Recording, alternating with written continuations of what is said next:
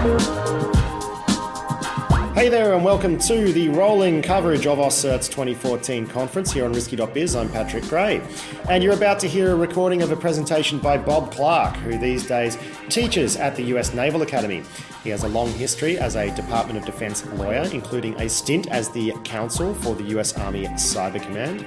And in this talk, Bob covers some ground he's covered before, uh, really looking at when an online action represents an act of war under the uh, laws of armed conflict. But he also takes a look at some legal cases uh, in the civilian world involving the CFAA, uh, which is very interesting, and I hope you enjoy it. So, what we're going to talk about today, the agenda, uh, some things you know, where we've been, what's going on, and cyber and LOAC, is it easy or is it hard? Um, one of the things, the bottom line I want you to take away from this aspect, the bottom line up front is the, I want you to leave here knowing that as far as the Judge Advocate Generals of our armed services, they are involved in all aspects of legal reviews of cyberspace operations, from computer network defense, exploitation to attack if needs be. So we're going to talk about some of those legal reviews that they do. So they are trained and knowledgeable of every aspect of operational law as applied to cyber. And their client is the United States Constitution. It is not a commander. It is not the president. It is the people of the United States to follow the Constitution. Unfortunately, our Judge Advocate Generals, the, the actual Judge Advocate General of these services will tell you, you get to do the right thing at the end of the day. So it's kind of a, a great aspect to be there. I am going to talk fast, so you need to listen slow um, on this. I've got a lot of slides. When I go through a lot of the slides quickly, that will kind of show you how important or unimportant those particular slides are um, from that aspect. So, where we've been uh, in the past. Uh, so, since I've been here last, we've gone through uh, a little kiss and tell book, Aspects of Life. Uh, the Tallinn Manual came out uh, by our international experts applying law of armed conflict to cyber warfare. PPD 20 came out, uh, governing cyberspace operations for the United States government. And last time I was here, uh, Ukraine looked like this, and now looks like this. Um, so things have changed a little bit around the world, which isn't really big for the United States because we don't know where the Crimea and, the Ukraine actually are. They took a survey, and each one of those dots is where people in the United States th- thought the Ukraine was. I like the two over here in Australia, but I really like the fact that there's four in the United States. Um, uh, and, and people thought we should get involved if it was actually in the United States. Now, it's amazing that we don't know where, you know, the Ukraine is because, like, all our money from computer crime is going there. So we should kind of know where our money's going uh, when we're online from this aspect. So be worried about Americans and geography because, you know, you could end up looking like this um, if you trusted us. Um, at the Naval Academy, we've uh, stood up an actual cyberspace operations major. We're in our second year. So we've got a total of about 80 midshipmen going through it to get majors in cyberspace operations. And there are two required classes that every midshipman going through must take as a freshman and then in their third year to educate them on cybersecurity. I've got to take a break. I'm going to go through this really fast before we get to LOAC because there was a great case with weev. Actually uh, went to trial on that. So I just real fast going through the weev case. weev was the iPad hack that happened way back in the day when AT&T, you had to register it, and it's part of your ID that you got. You, you actually was your email address from that aspect in life. And what happened was to make a shortcut on this to log in, you got this 19 or 20 digit number. And good old Daniel Spitler, who did not own an iPad but wanted to use the 30 bucks a month plan, got a SIM card, wanted to put in a different device, and he didn't know how to register the device, browsed through, downloaded the code to get in there, found out a way to decrypt the code and log in. And when, of course, he logged in, he noticed that his email address was already populated with it. And if he changed one number in the URL, he got someone else's email address. So he tried it a couple more times. And being a good security researcher, finding a, a notable flaw, he did what anyone would do. He automated the process so he could get more information. And then, of course, he told a friend about it who helped him automate it. And, of course, they got the 114,000 aspects of uh, the email addresses it was called a brute force attack. We did what anyone would do. He sent emails to the media. Um, emails from the media went to AT&T. They fixed the breach, and uh, basically the Gawker posted the uh, article on that, and we went to trial. Um, so kind of copacetic when you look at Computer Fraud and Abuse Act and the intent aspect of it. He got sentenced to 41 months, but he does a timely appeal. And the, uh, on appeal, the U.S. attorney uh, argued that look at the fact that the defense counsel is trying to say anybody could do this. But I, I love this because he goes, look at all the steps you had to take to get to the wide open web, because I, I, do the same thing. When I get up in the morning, look at all the steps I take to get to the wide open web. Uh, I, I, turn on my iPad and I'm at the wide open web. Um, he's flabbergasted that this could be anything called a hack. He did all sorts of things that I don't even understand what they are. So that, you know, is now the standard that we prosecute Computer Fraud and Abuse Act. If the prosecutor doesn't know what you've done, we can now prosecute you for Computer Fraud and Abuse Act aspects of life. Kind of a loosey-goosey standard there. Um, the reason they said venue is prop, possible in New Jersey, and, and how else could you work in a, a picture of the Jersey Shore? And by the way, so you know, if you've never been to Jersey, this is exactly what it looks like, because everything on the web and TV is true. Um, they said the reason venue in New Jersey is proper is because 4,500 of the 114,000 victims were in New Jersey, so we can prosecute there. Now, going through this, uh, again, we're not good at geography in the United States, but let's go through the geography aspect of this. Spitler is from California. weev is, unfortunately, from Arkansas, um, in the middle state. One of the servers they got access to openly was in Texas. The other one was in Georgia. So clearly, you prosecute in New Jersey um, on that aspect of life. And uh, so, how does this get resolved? Well, it gets resolved with the Declaration of Independence. And in the Declaration of Independence, there were 27 specific offenses you know, petitioning the, the, British Crown, and one of which was for transferring us beyond the seas to be tried for pretend offenses, which a lot of people in the industry will say the Computer Fraud and Abuse Act is a pretend offense uh, on, on that aspect. And when the court actually cites that to dismiss your case, as the government, you kind of know you're heading in the wrong path, and, and you're about to lose. And so they also mentioned the Constitution aspect in life of where a proper venue for a trial is supposed to be.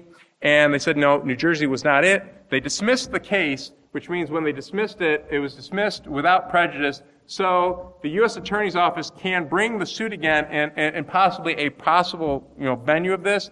So we'll see if they decide to prosecute weev for this. The moral of the story, if you get an encrypted thumb drive and you go to an Apple Genius Bar to decrypt that thumb drive and it tells you to go to New Jersey, specifically Wheaton, New Jersey, and you decide to avail yourself and actually go and make contact with the state, specifically this really cool underground bunker in, in, in, New Jersey, and you plug in that thumb drive to a very old computer system that brings a dead professor back to life, you could be tried in the state of New Jersey um, for Computer Fraud and Abuse Act. So, you know, be careful with that. So, cyber war aspect in life. There are magazine articles about it. There are books about it more books about it, all over the place books about it, manuals that have come out talking about the aspect of it, analysis of potential cyber weapons and cyber warfare, kiss and tell books on it, and my favorite, uh, Fifty Shades of Cyber. Um, I'm hoping George Clooney plays me, but probably not. Um, so, this cyber thing, and LOAC apply to cyber. It's difficult. It's hard. We don't know what we're going to do. The rules are going to be different than what they are before. So, you know, it's hard to do this thing. Um, it's easier said than done. Still hard.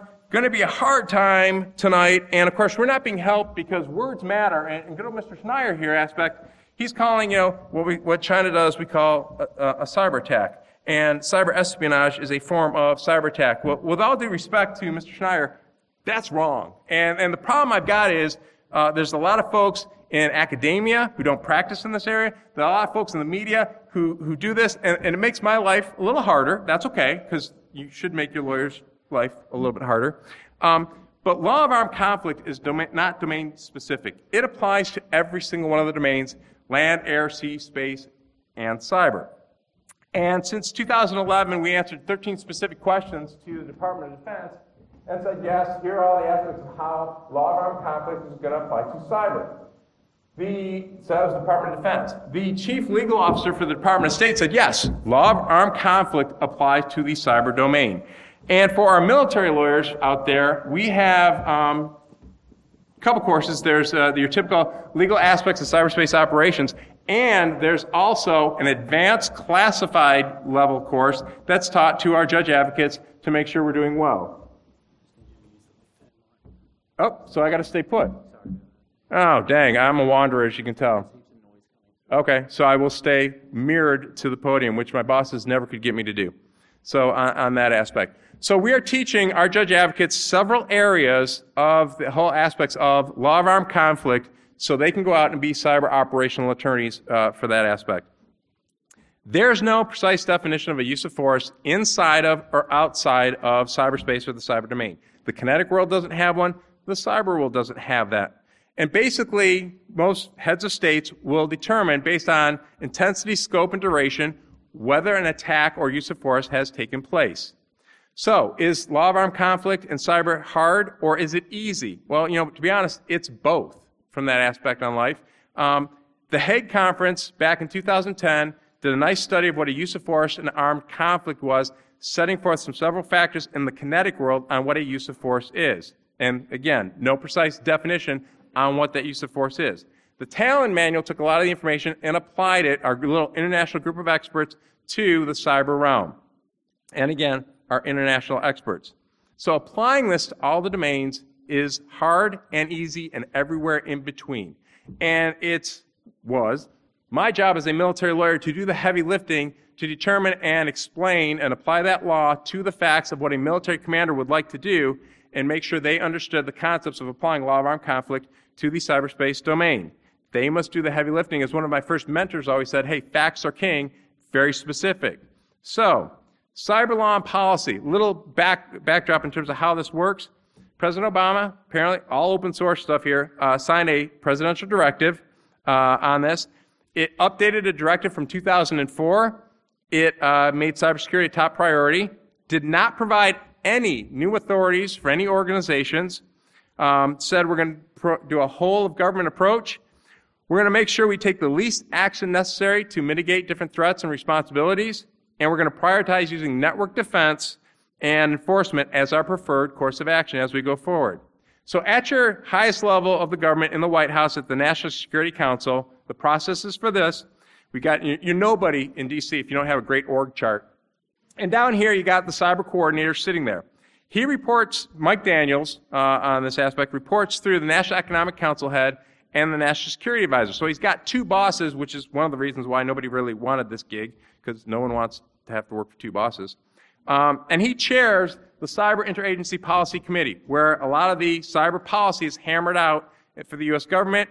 It gets approved from that and goes up to what's called the Deputies Committee, which are like the Deputy Secretary of State, Deputy Secretary of Defense. And if it gets goes approved from there, it goes up to the principals, the actual secretaries from that. If it needs to uh, go up to the president for signature, it will go up there. Otherwise, they'll issue it out there, and we follow the directives from that aspect. PPD 21, which we're doing out there, PPD 20 came out of that process from there. Somehow going backwards. There we go. Got to watch my remote. So, good old Mr. Daniels actually showed up out at the Naval Academy, and again, emphasized we are going to mitigate and take the lowest aspects possible to minimize our cyber threats, prioritizing the network defense and law enforcement. And the Secretary of Defense on the same day at General Alexander's retirement, because General Alexander is no longer in charge of Cyber Command or NSA, um, he also said, we're not going to militarize cyberspace. So, so the other key takeaway here is Secretary of Defense says we do not seek to militarize cyberspace on this aspect. We're going to use, again, a whole government approach focused on network defense and uh, law enforcement to resolve these aspects.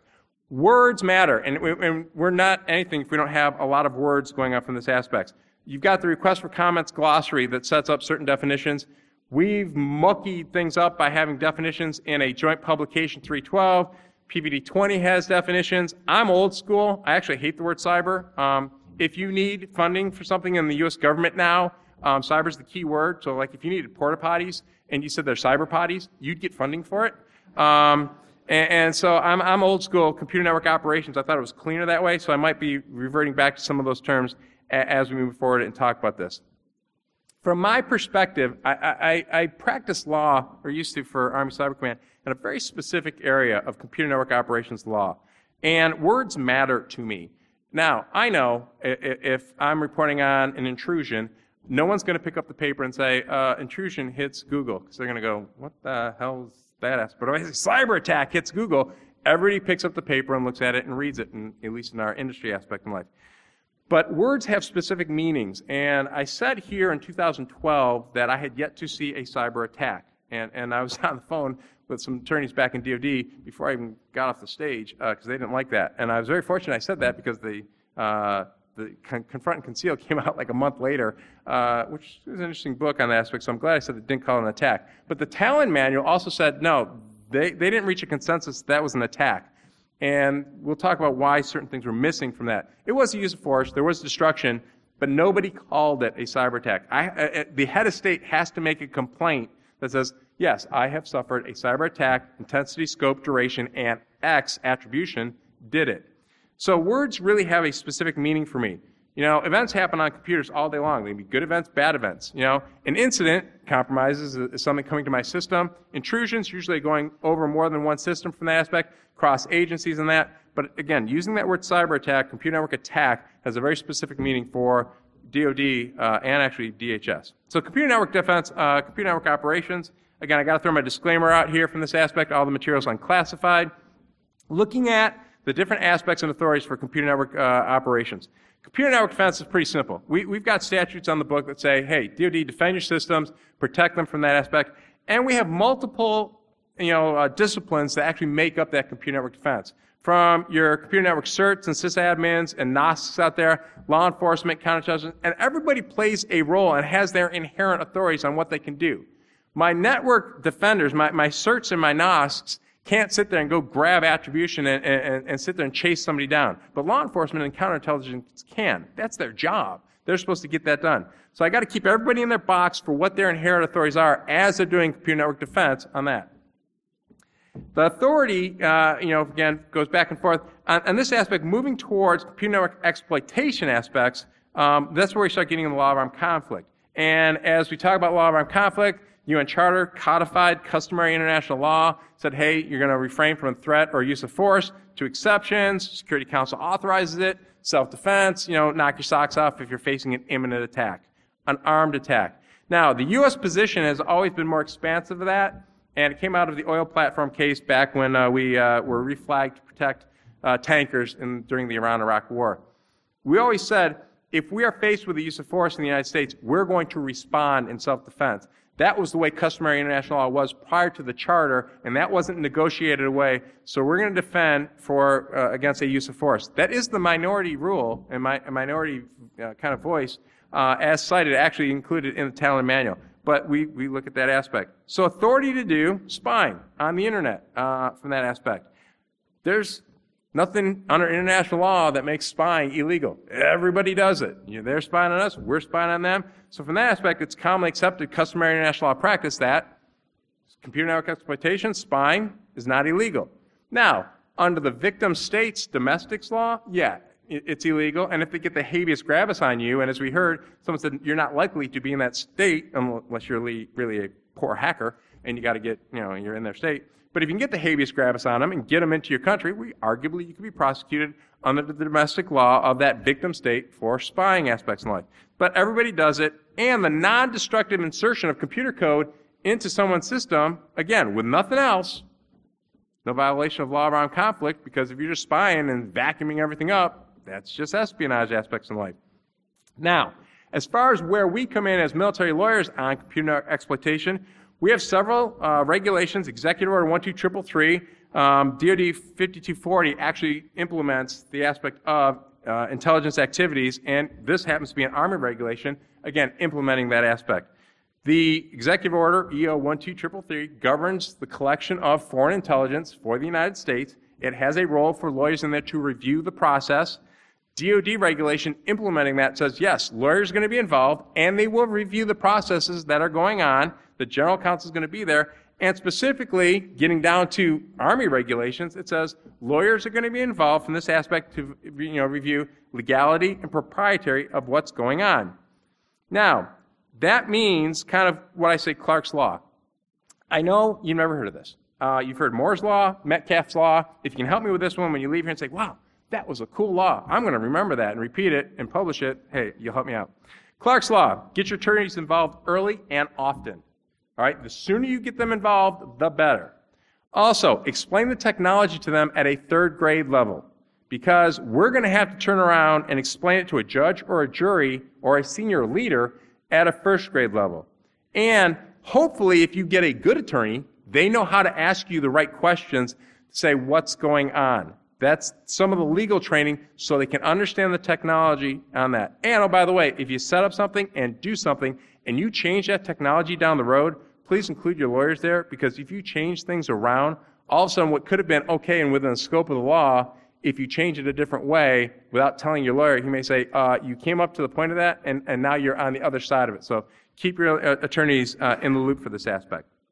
Now, for a computer network attack, there are two ways legally this can be done. Title 10 is our statute covering basically Department of Defense, and so the president can issue an execute order for that, or under presidential findings, which is Title 50, which is covert activity.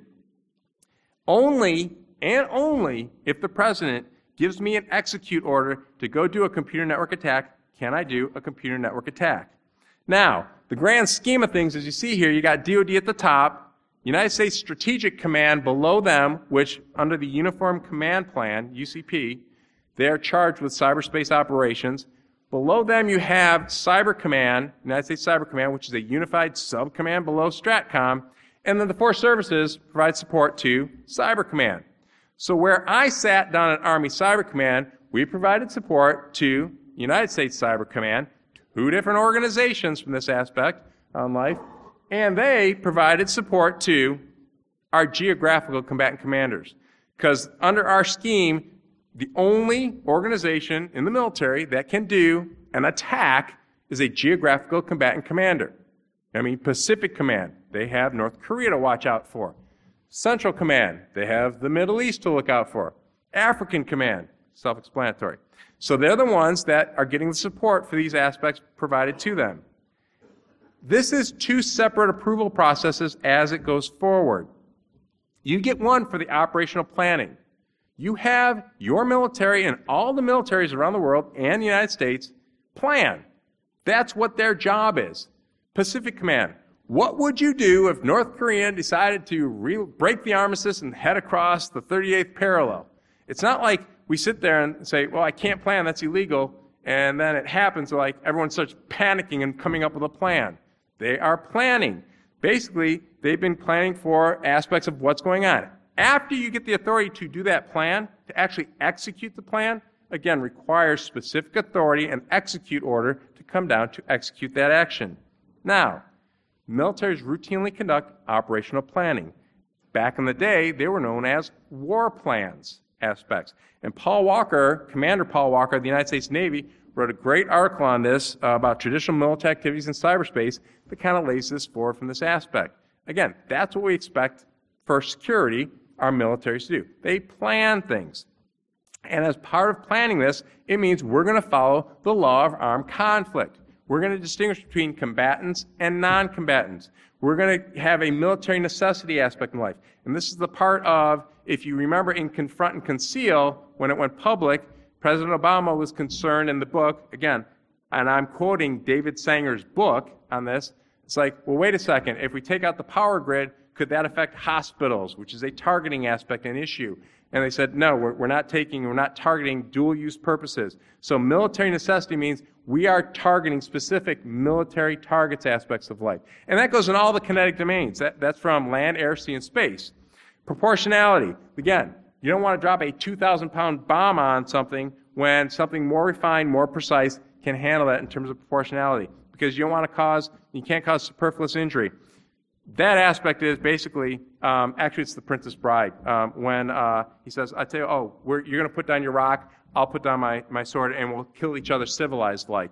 Um, that's, I can't use, you know, glass bullets that can't be seen on x rays. I have to kill you humanely aspects. I can't use indiscriminate weapons, meaning I can't just shoot a worm out there that's going to take down a bunch of systems as opposed to being a targeted aspects of what's targeted specifically looking for, let's say, a Siemens uh, SCADA system with two particular PLCs produced, one in Iran, one from Finland. Again, a, a, a targeted aspect there. And you got to respect the neutrality of, of, other countries.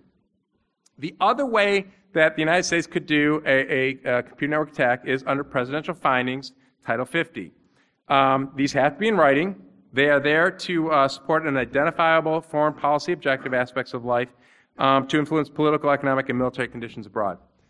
Um, that's Ronald Reagan's uh, presidential finding for the Nicaragua aspects that we're going to talk about here coming down the road there. And, and even if it's released, it's still redacted heavily uh, un, under the release aspect. So these are in writing. They uh, may not authorize any actions that would be in uh, violation of the Constitution or statutes of the United States. And you got to keep Congress fully informed of what's going on. This, these were the remarks of actually CIA's general counsel uh, on this aspect. That first, you're going to look at the aspect of does it match the constitutional authorities of the president? The Article 2 powers, Article 2 is in the Constitution that sets forth the powers of the president as far as commander in chief. And it's not a one time check, it's going to be constantly looked at as it goes forward. Um, the next aspect is that authority to act. What is our authority to act in aspect of life? Do we have a self-defense Article 51 aspect to act on this aspect? National defense part of that. So again, these were public comments by the uh, uh, general counsel for the CIA back on that for their legal reviews, how they're going to conduct their legal reviews. Now, some of the aspects that have come up lately is cyber attacks and economic harm. It seems to be the financial sector what everybody is concerned about uh, on this. So, in the Tallinn Manual, which uh, was done by a group of international experts headed up by Michael Schmitt, who works uh, at the Naval Justice School, a Naval Postgraduate School, uh, on that. Um, you look at a couple things. Again, the Tallinn Manual said what customary international law says. There is no definition uh, of what amounts to a use of force. But we're going to look to those effects that are compar- comparable in the uh, kinetic world to the cyber world to determine if we've raised that level of a use of force. So they look at basically the Nicaragua judgment, which was where the United States was providing support to uh, guerrilla forces down in, in Nicaragua. And we look at the aspect of scale and effect. What is the scale and effect of support provided? Now, interestingly enough, in, in the Tallinn manual, it looks at aspects and says merely funding um, the guerrillas in those operations did not reach that level of use of force. So giving funds to a, a guerrilla organization was not a use of force. And it says, so, hey, if I'm funding a hacktivist group, not a use of force. But if I'm providing army, arms and training them, that's getting to the level of use of force. So the, the, again, the connection they made here is like, if I give the group the malware and training on it, now I'm getting to that level of what would be a use of force uh, in law of armed conflict and cyberspace operations. Again, no definition of what a use of force is, um, but certain categories have been excluded from being a use of force, and specifically economic coercion. Now, got to remember this is 1945 when the manual was written, and they looked at different aspects of what could be a use of force. And they said economic coercion, not a use of force. 25 years later, they revisited it. Again, we're clearly ahead of the internet aspects in life, and said, nope, economic coercion is not going to be a use of force. But one point I will aspect, PPD 21 of the United States government listed 16 sector specific agencies that are critical to the United States. The financial sector is one of them. So the question becomes, has the United States publicly put out there that the financial sector is critical and vital to the national security of the United States, and therefore we're going to defend that? I don't have the answer to that. But it's an interesting aspect. So, Stuxnet and the Tallinn Manual. Um, as I mentioned, uh, fortunately, when, uh, and, and, I apologize, I should have said, if you have any questions or, or heckles, um, shout them out at any time um, on that, so don't be shy. Um, I was very fortunate that when I was here, I said Stuxnet was not a cyber attack, and the Tallinn Manual came out and said the same thing uh, when it was released a little while later and said, yeah, the international experts could not agree if Stuxnet was an actual armed attack aspect on life. Now, what made Stuxnet not a cyber attack, and I took a beating for this uh, because that part got published in, in, some press, and then all the commenters were like, who is this frickin' idiot? And they may not have said the word frickin'. Um, and he doesn't know what he's talking about. Okay.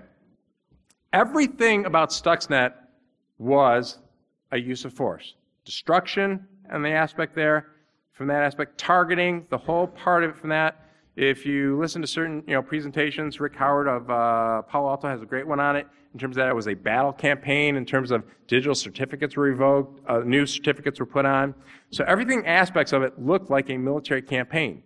The part that I mentioned earlier that was missing would be a leader of Iran to step up and say, I have suffered a cyber attack, and oh, by the way, it was attributed to this nation state from this aspect, because law of armed conflict regulates nation states interactions aspects. That's why Estonia fell out of being a cyber attack because they couldn't attribute it back to a nation state actor or actors that were under the effective control of a nation state, which again requires you to go back to a nation state aspect for attribution.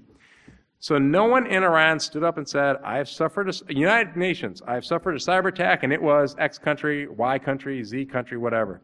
And that was the part that was missing. It was basically scope, intensity, duration of their leaders to say, I have suffered a cyber attack. Everything else of it qualified basically as a, a use of force going forward on that. Um, interestingly, in, in, the manual, it talked about the fact that, that, that the malware got on other Siemens systems. Um, and it said uh, just because it was an annoyance um, didn't violate the law of armed conflict of being an indiscriminate weapon. It was very discriminate in that it looked for that Siemens system with the two PLCs on it, and the fact that it got on other systems, well, it didn't damage them. So uh, from that aspect of it, it, in fact, it was an annoyance and inconvenience. Didn't violate the principles of law of armed conflict. Now, when I come to these conferences and I talk to the security experts that actually have to remove the malware from the systems, they're all like, uh, no, was a lot of damage to this, and it cost a lot of money to remove that. And, and so it's an interesting aspect of depending which audience you're playing to, and whether basically something's just merely an inconvenience and annoying, or whether it's actually a, a damage from this aspect. So again, the international expert was uh, divided on whether this was a use of force on that, um, and, and that's the part of being merely uh, inconvenienced or annoyed doesn't make it uh, an indiscriminate weapon from this aspect. The experts basically said, you know, again, if we're going to get to the level of use of force, we're talking about personal harm and damage, those aspects that are comparable to the kinetic world, and we're going to look at the effects that happen and go on for that. And for our realm and, and, and what we're doing here, facts are really king. I mean, it is very important to look at the facts and apply the law of armed conflict as it goes forward on it. And for our purposes, the president is going to determine, again, scope, intensity, and duration to determine whether we've suffered a use of force or actually if there's been an attack. Any questions?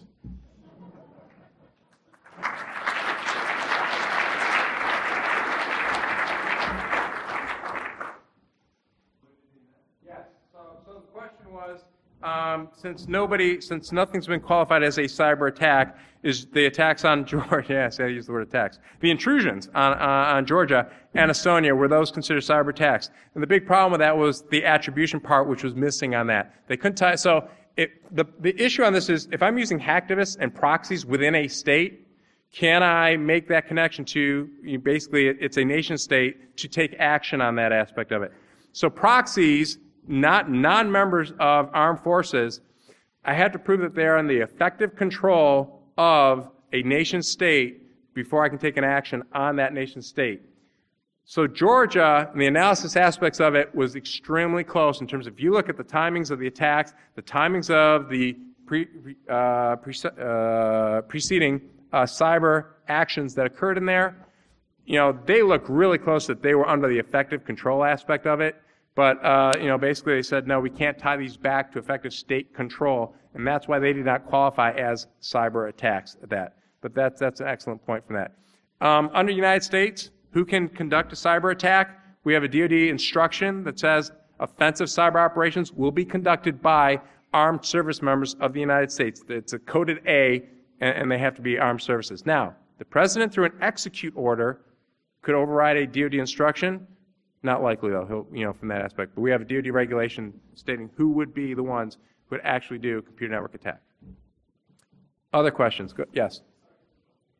Just go on here. Why is it important to attribute to a non-state uh, to a state actor when there are so many non-state aggressors? Uh, the United States has suffered kinetic attacks from non-state aggressors. 9/11 being the, the major example. So um, there's the fun aspect. Um, attributing aspects. So again, law of armed conflict reg- regulates interactions between states and not individuals. So from that aspect, you know, uh, on that, we actually, after 9-11, Congress passed a statute, the authorization for the use of military force, um, that gave expansive authorities to the Bush administration to go and specifically fight Al Qaeda and other uh, terrorist organizations on that. So you have the congressional actions that actually declared that organization a terrorist organization so they can respond to it in the kinetic realm. So from that aspect, you know, they can respond to that if Al Qaeda were to be sitting there doing computer network operations. Um, as a matter of fact, there's a great case where they bombed uh, a pharmaceutical factory in the Sudan uh, in response to the bombing of the coal and some embassies aspects in that. So there's that authority there. again, back to the aspect of nation states, law of armed conflict regulates interactions between states, and that's why it's important to tie it back to nation state actors. Uh, the answer to this question may be no. Um, but can you talk at all about the decision making process that occurs to transition from a cyber attack through to, a non, to an actual kinetic attack, response? Okay, so the international strategy that the United States put out uh, back in the day and the DoD strategy for operating in cyberspace point blank told the world um, we're going to follow law of armed conflict, and if we suffer a use of force in any of these domains, we can respond using any of those domains. And so the, the, there's some, been some academic papers written out there that, well, if you suffer a cyber attack, you should respond with a cyber response. And the United States said we, are not tying our hands. There's no law, and you know, law of armed conflict and customary international law does not require us to tie our hands from this aspect of life. If we suffer an air attack, doesn't mean I have to respond with an air attack uh, from that. So as far as the process to determine what the appropriate response would be, I mean, that's the decision-making process that, for our aspect, the geographic command, command, command and or your national level aspects of who are advising the president, they're going to make the determination based on applying law of armed conflicts to the facts on what is the best response for that situation. To sit there and give a, you know, a factual aspect of that, it, it can have a variety of factors from that. Thank you for coming. I'm, you know, hanging out at the conference, enjoying the conference very much. Please feel free to come on up with me and, and have any conversations that you want on this. Uh, I'm a lawyer, so we love talking about it. Thank you.